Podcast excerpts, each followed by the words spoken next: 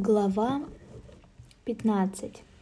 Кому тюрьма, а кому тюремка. Политзаключенный Иван Асташин, осужденный в 2012 году по делу АБТО, по-моему, это расшифровывается как автономная боевая террористическая организация, насчет буква я не уверена, встретился в своей первой пересыльной тюрьме не жестокой уголовной иерархии, но современной махновщиной. Обобществление имущества, взаимопомощь и моральная поддержка – все это для населения камеры Ивана Асташина было само собой разумеющимся. Столь необычная для тюрьмы теплая и братская атмосфера сложилась в силу нескольких факторов. На пересылке с ее регулярным обновлением контингента не могла закрепиться власть авторитетов. В лучшую сторону ситуацию поменял и недавний арестантский бунт. Источник текста Асташин. Кому тюрьма, а кому тюремка. Проезжая этапом запада на восток страны, я попал на неделю в маленький филиал специфического рая для тех, кому тюремные стены ближе, чем запах свободы. Это было в городе Н. Это была моя первая пересылка. После шмона и оживленного торчания в привратке с 40 другими заключенными меня завели в хату. Первое, что мне бросилось в глаза – это два полуголых тела, валяющихся на матрасах в одном из углов хаты. Людей было больше, чем шконок, поэтому стелились на полу.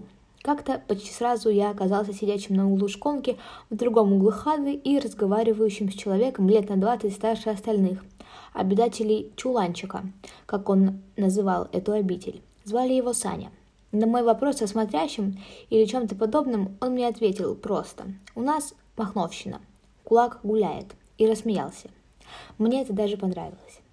Теперь надо сказать пару слов об устройстве этой хаты. Стены на 2 метра от пола были обшиты листами металла, чтоб не кабурились. Кабура – это отверстие в соседнюю хату, через которое спокойно проходит рука. Было сделано там, где кончалась сталь, над вторым ярусом шконок.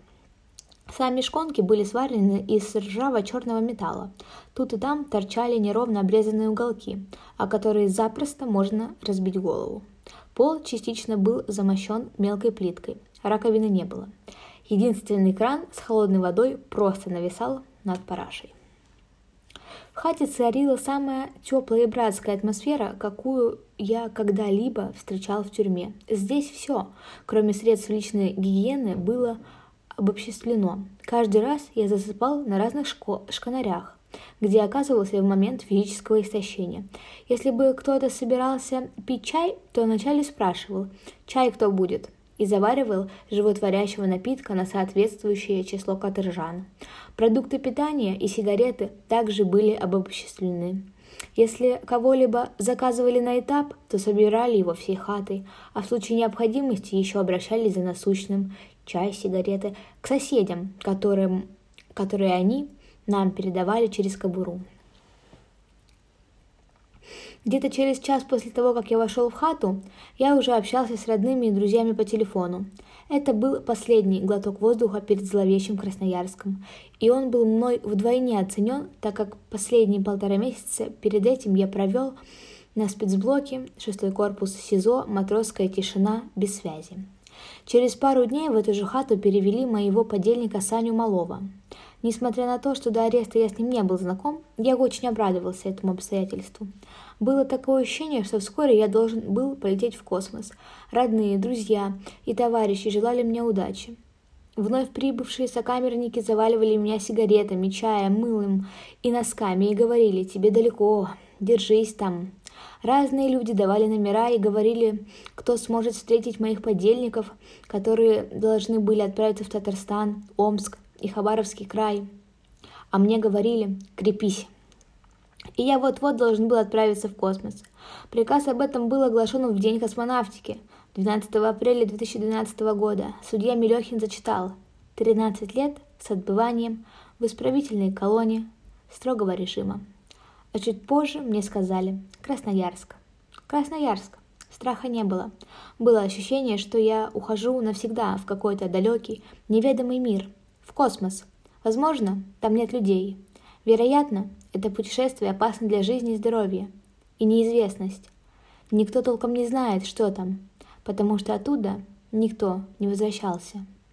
А пока я в городе, на пересылке, под общаком стоит ведро с брагой. Кому-то загнали дур махорки, и снова по кругу идет эмалированная трехсотка с чефиром. Спички экономят, прикуривают сигарету от сигареты. А Саня протягивает мне трубку и говорит: «Паук, опять тебя, скоми, здесь никто не гонит из-за срока. Правда, и срока у всех, не больше десятки, но все же. Здесь все веселые и радостные, никто ни с кем не ругается, несмотря на то, что на 20 квадратных метров здесь 13 человек, здесь Махновщина, кому-то веселый чуланчик». Администрация в этом учреждении самоустранилась, и практически все хорошее, что здесь есть, это заслуга арестантов. На самом деле так было не всегда. Еще года 3-4 назад это было одним из самых страшных мест пенитенциарной системы РФ наравне с Саратовом или Иркутском, которые в последние годы меняются в лучшие стороны. Произошла арестантская революция, бунт. Теперь это место у меня и у тысяч каторжан вызывает самые теплые воспоминания.